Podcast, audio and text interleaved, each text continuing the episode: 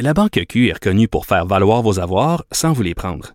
Mais quand vous pensez à votre premier compte bancaire, tu sais, dans le temps à l'école, vous faisiez vos dépôts avec vos scènes dans la petite enveloppe. Hmm, C'était bien beau. Mais avec le temps, ce vieux compte-là vous a coûté des milliers de dollars en frais, puis vous ne faites pas une scène d'intérêt. Avec la Banque Q, vous obtenez des intérêts élevés et aucun frais sur vos services bancaires courants. Autrement dit, ça fait pas mal plus de scènes dans votre enveloppe, ça. Banque Q. Faites valoir vos avoirs. Visitez banqueq.ca pour en savoir plus. Pendant que votre attention est centrée sur vos urgences du matin, vos réunions d'affaires du midi, votre retour à la maison ou votre emploi du soir, celle de Desjardins Entreprises est centrée sur plus de 400 000 entreprises à toute heure du jour. Grâce à notre connaissance des secteurs d'activité et à notre accompagnement spécialisé, nous aidons les entrepreneurs à relever chaque défi pour qu'ils puissent rester centrés sur ce qui compte, le développement de leur entreprise. Le conflit Russie-Ukraine avec Guillaume Lavoie. Bonjour Guillaume. Bonjour Mario. Alors, euh, le, le, le, président russe Vladimir Poutine euh, qui euh, commence lui aussi des sanctions qu'on voyait qu'on voyait se poindre à l'horizon et ferme le robinet du gaz. bon, pour l'instant, pas tout à, à, pas toute l'Europe, à seulement deux, deux pays, peut-être pas les plus importants.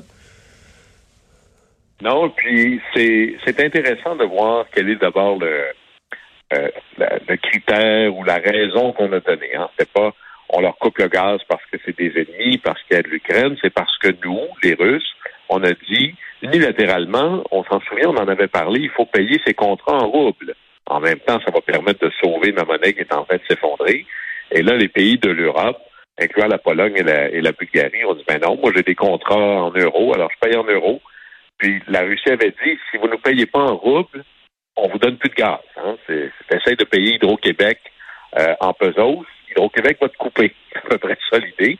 Sauf que dans ce cas-ci, il y, a une intention de, de forcer les pays à acheter des roubles pour maintenir artificiellement la valeur du rouble. C'est le but visé par Poutine. économiquement, sa, sa, devise en a pris pour son rhume, donc il, il veut la soutenir par des moyens comme ceux-là. Par des moyens comme ceux-là, puis en même temps, euh, ça, ça, ça, rend tout plus compliqué pour l'adversaire, ce qui était dans la logique. Et là, euh, Vladimir Poutine a choisi, euh, avec une certaine intelligence, euh, le, le, bon pipeline. C'est-à-dire couper la Pologne et la Bulgarie. Et là, il y a, il y a deux cibles. La, la, première cible, c'est pas tant la Pologne, parce que la Pologne, elle, est déjà en train de prendre des, des a déjà pris des mesures assez importantes pour se libérer des énergies russes. D'ailleurs, eux, euh, à la fin de 2022, c'est quand même bientôt, ça va être zéro importation d'énergie russe. Alors, ils, étaient déjà en marche pour ça. Alors, la première cible, c'est pas la Pologne, c'est la Bulgarie. Là, c'est beaucoup plus compliqué. Et là, en Bulgarie, euh, eux, ils dépendent à 75% du gaz russe. Alors, le gaz russe qui rentre en Bulgarie, le trois quarts vient de Russie. Et pourquoi la Bulgarie? Pourquoi pas un autre pays? Parce que la Bulgarie, dans ses temps libres, c'est un gros producteur d'armes. Et pas des armes qu'on appellerait le typique de l'OTAN, des armes que vous allez voir dans les mains des soldats canadiens ou américains, des armes de, essentiellement des copies des armes de fabrication russe. Donc des armes que les Ukrainiens connaissent bien, qui peuvent utiliser tout de suite. Et l'Ukraine, aux surprises, dit à la Bulgarie, est-ce qu'on pourrait se prendre, on pourrait avoir un pipeline d'armes militaires de la Bulgarie vers l'Ukraine? Et la Russie, en, en, gros, envoie un message très important ici à la Bulgarie. Peut-être que tu devrais y penser à deux fois. Parce que la Bulgarie semble nettement plus euh, pris culotte aux genoux là, sur la question du gaz. La Pologne avait des réserves. La Pologne planifiait, je pense que tu l'as bien expliqué, une sortie de, du gaz russe. Euh, je pense que la Bulgarie est plus prise au dépourvu. C'est beaucoup, beaucoup plus difficile en Bulgarie. Puis il faut le rappeler, euh, le gaz naturel, pour nous, c'est pour euh, les, les, ceux qui se prennent pour Ricardo, c'est pour notre barbecue. Quelques maisons au Québec sont chauffées au gaz, mais il faut le penser comme Hydro-Québec. Pas juste pour se chauffer dans les maisons. L'usine ne tourne pas à l'eau claire. là. Euh, L'usine fonctionne parce qu'il y a de l'énergie, de l'électricité qui fait tourner les moteurs, la machinerie, etc. Alors, c'est toute une économie complète qui se trouve à être potentiellement hypothéquée. Alors ça, c'est la cible première qui est la Bulgarie. Puis là, il faut voir comment les autres pays autour peuvent aider dans ce cadre-ci. Ouais. La, la, la, Bulgarie, c'est plus pauvre aussi. là. C'est plus pauvre que la Pologne. C'est un, un, pays quand même pas plus... très riche là, de, de cette région-là. C'est plus petit évidemment, c'est pas l'Allemagne qui est la cible, euh, je dirais, en arrière. Vous avez dit qu'il y avait deux cibles. La première, c'est la Bulgarie, mais qui est essentiellement utilisée pour la mettre dans la vitrine pour passer un message à, à la plus grosse économie de l'Union européenne, parmi les plus grosses économies du monde, l'Allemagne. L'Allemagne, on le sait, dépend à 55% des énergies russes. Et même si elle, elle n'est pas affectée parce qu'elle a son pipeline direct qui vient de Russie, le message que tout le monde lit, c'est si vous comprenez pas, si vous n'arrêtez pas d'aider l'Ukraine, ben le prochain, là, c'est le pipeline vers l'Allemagne que je vais fermer. Et il y a deux thèses en Allemagne qui circulent présentement. Il y a la thèse euh, il fera pas, parce que Vladimir Poutine a besoin de cet argent-là. Ben, c'est ce que j'allais dire. Là. moi, si je dis Guillaume, moi j'ai un poulailler, puis je dis Guillaume, je t'aime plus à face, puis euh, je te vends plus mes œufs. Mais si t'achetais la moitié de mes œufs, je veux dire, je perds la moitié de mes revenus. Là, je comprends que je te punis, toi tu mangeras plus d'œufs, mais euh, moi je perds la moitié de mes revenus. Donc euh, Poutine, ça joue dans les deux sens. Il peut désorganiser l'économie de ces pays-là sérieusement en les privant d'une source d'énergie précieuse, mais le cash rentre plus là. Absolument. la première thèse en Allemagne, c'est il y a trop besoin de notre argent et le gaz naturel, c'est pas comme du pétrole. Tu peux pas aussi facilement mettre ça dans un baril, mettre ça sur un bateau, partir.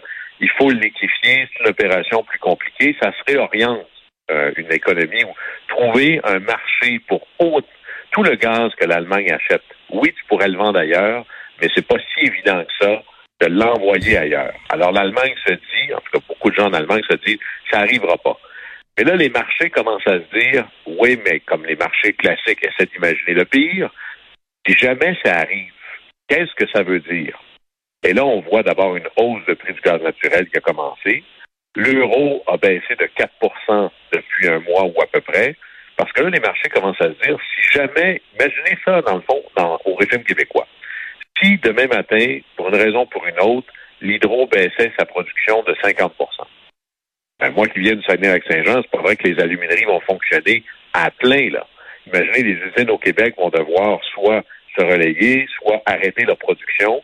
Et là, il y a vraiment un plan sur soit de faire de la production à relais ou de fermer des usines pendant un certain temps. Donc, ralentissement économique, peut-être crise économique. Et ça, ça fait partie aussi des armes de disruption ou de euh, des armes de disruption massive que peut produire la Russie mélanger, affaiblir l'économie des autres. Et là, ben, c'est la course contre la montre. Qui va euh, devoir fléchir en premier? Oui, toute l'Europe a décidé de réduire massivement ses achats d'énergie russe, mais encore faut-il trouver des alternatives. Tu peux pas ouvrir une centrale nucléaire demain matin comme ça. La grille, ah, il faut penser aussi en termes d'infrastructure physique. Par exemple, la Russie peut pas se tourner demain matin et tout envoyer ça par la Chine. Si on une photo satellite, assez intéressant. Presque tous les pipelines de la Russie s'en vont vers l'Europe. Alors, il faudrait qu'ils en construisent tout ça pour aller vers la Chine. Ça se fait, mais pas automatiquement. Même chose pour la grille européenne. Elle n'est pas parfaitement égale partout. Elle est faite pour recevoir de l'énergie de l'Est et l'amener vers l'Ouest. Il n'y a pas nécessairement de transfert facile entre toutes les sources et tous les pays. Alors ça, ça fait partie des énormes défis qui s'en viennent. Et là, on va revenir au vieux jeu américain. Qui va flanchir en premier? Who blinks first? Et est-ce que Vladimir Poutine va pousser l'audace jusqu'à fermer le pipeline pour l'Allemagne? Ma prédiction, c'est que ça arrive jamais comme ça. C'est toujours sous un prétexte quelconque. Il y a eu un bris. Il a fallu fermer le, gaz pendant deux heures. On a réparé ça, mais faites-vous-en pas. C'est des manières de passer des messages. Les Russes sont assez experts là-dedans. Je m'attends à ça. Bon, euh, est-ce que on aura un nouveau front à cette guerre? Est-ce que tu y crois? Cette petite bande de terre? Écoute, moi, je suis je me considère en toute modestie, mais je me considère pas pire en histoire et en géographie. Et je dois avouer que la Transnistrie, euh, je l'avais échappé, je ne connaissais pas cette petite bande de la Moldavie euh, pro-russe, là, où les gens sont russophones. Euh, mais là, euh, bon, tout indique que les Russes se sont fait péter quelques, pétards eux-mêmes pour euh, montrer qu'il y a du grabuge, qu'ils sont attaqués par l'Ukraine. Est-ce qu'ils vont vraiment repartir la guerre sur ce front-là aussi, un deuxième front, un deuxième pays, en fait, qui deviendrait impliqué? Encore là, il y a, deux temps. D'abord, effectivement, la Transnistrie, là, euh, si quelqu'un avait eu ça à génie en herbe, haut dans la liste des sanctions. Euh, Et c'est exactement la même logique que le Donbass, euh, qu'une partie de la Géorgie. Ce sont des, il y a des Russes ethniques qui sont là, qui parlent russe, et c'est cette grande, on revient encore avec Vladimir Poutine qui avait dit en 2000, toute personne qui veut ramener l'Union soviétique euh, a pas de tête, toute personne qui voudrait pas le faire a pas de cœur. Quatre ans plus tard, c'est pas ça qu'il disait. Il disait la fin de l'Union soviétique est la plus grande catastrophe géopolitique du 20e siècle. Et là, Vladimir Poutine, il dit pas ça par euh, parce qu'il s'ennuie du bon système communiste. Il reconnaît que c'est complètement anti-humain. Il s'ennuie de la puissance et du fait que tout le monde était dans la même famille, parce que les frontières de la Russie sont plus petites que les frontières de l'Union soviétique. Donc, il y a des Russes, il y a des frères russes qui ont été laissés à l'extérieur de la famille. C'est un peu comme ça qu'il le voit. Et il déclarait il n'y a pas si longtemps que maintenant la Russie allait déployer tous les moyens politiques, diplomatiques, mais même militaires pour aller sauver ses frères russes. Alors c'est un peu l'évolution de Vladimir Poutine sur 20 ans. C'était ça en Géorgie, c'était ça dans le Donbass, et il y a cette bande qui entre donc complètement à l'ouest de l'Ukraine, qui appartient à la Moldavie. Et eux, là, depuis quelques années, ils se sont déclarés un territoire autonome et indépendant, avec des postes frontières, etc. Bizarrement, il y a des milliers de soldats russes qui sont là pour, euh, pour profiter de la température, on imagine. Et là, ce territoire-là, qui officiellement appartient à la Moldavie, se dit autonome. Et là, on se dit, est-ce que ça pourrait être une manière de prendre l'Ukraine, surtout la région d'Odessa, en tenaille, en ayant eux qui se déplacent vers l'Est, essayer de coincer Odessa, qui est un joyau, qui est le port qui donne accès à toute la mer euh, Noire et ensuite le Moyen-Orient par la Méditerranée. Il y a deux thèses. Ceux qui disent c'est exactement le même pattern qu'on a vu ailleurs. Et en plus, la Moldavie n'étant pas dans l'OTAN, euh, on n'est pas en train de dire à l'OTAN, là, je mets le gros orteil sur ton territoire. De l'autre côté, les Russes ont énormément de difficultés à mener la guerre qu'ils mènent présentement. Alors, ça deviendrait difficile de s'étendre encore plus, surtout que, et la nouvelle vient de sortir, j'en parlais euh, plus récemment, la Russie est en train de tricher ses statistiques parce que l'équivalent de Statistique Canada en Russie dit que l'économie russe a baissé d'un pour cent et que le chômage s'est maintenu. C'est drôle parce que tous les autres indicateurs que l'on peut trouver par des sources indépendantes nous annoncent que c'est pas mal la fin des haricots dans l'économie russe. Il y a une baisse du PIB majeure. Alors, à un moment donné, pour faire la guerre, ça prend des dollars, ça prend des moyens, ça prend la logistique. Alors, probablement qu'on serait plus dans une théorie, permettez-moi l'expression, foutre le trouble qui est vraiment une technique russe, mettre le trouble, obliger l'autre à y consacrer tant de l'énergie, de la préoccupation, des sous, des soldats potentiellement, pour essayer de l'occuper à faire autre chose. C'est un peu l'avantage que représentent les réfugiés pour Vladimir Poutine, mettre une pression politique et financière et logistique sur la coalition, et tout ça essentiellement pour dire, moi je m'en vais sauver mes frères russes. Ça fonctionne avec l'espèce de propagande que j'ai créée. Alors, on va voir si jamais ça va arriver. Mais là, on apprend des nouvelles régions de la Terre, la Transnistrie, une autre région massivement russophone dans un autre pays qui se déclare avec l'aide plus ou moins officielle, plus ou moins officielle de l'armée russe, un territoire autonome, mais un peu comme l'Est de l'Ukraine, où l'Ukraine n'avait pas de juridiction sur son propre territoire dans l'Est parce qu'il y avait des forces pro-russes. Ben là, en Moldavie, si tu veux aller en Transnistrie, qui est à l'intérieur des frontières de la Moldavie, tu as un poste frontière que tu dois franchir. Et ces gens-là euh, ne s'abreuvent uniquement qu'aux médias russes. Alors, eux aussi doivent penser qu'ils ont besoin d'être sauvés d'une direction nazie qui veut exterminer les Russes. Alors, ça va être intéressant de voir combien plus vaste encore ce conflit-là peut devenir et par quelle manière, officielle ou surtout officieuse, Vladimir Poutine va essayer de jouer ses cartes.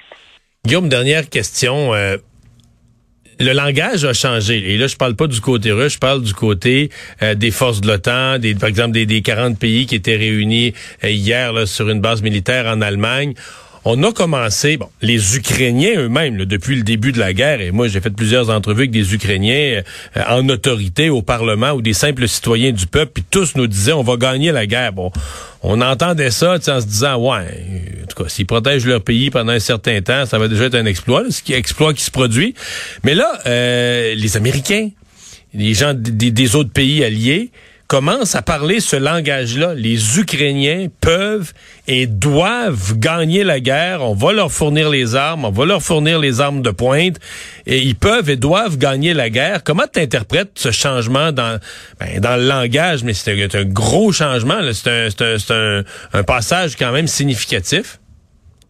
Ah, c'est majeur et effectivement très significatif parce que c'est un conflit qui est fluide parce que ça a commencé il y a huit ans il y a huit ans, c'était pas c'était pas ça du tout la réaction de l'Occident là. C'était euh, c'est pas très gentil.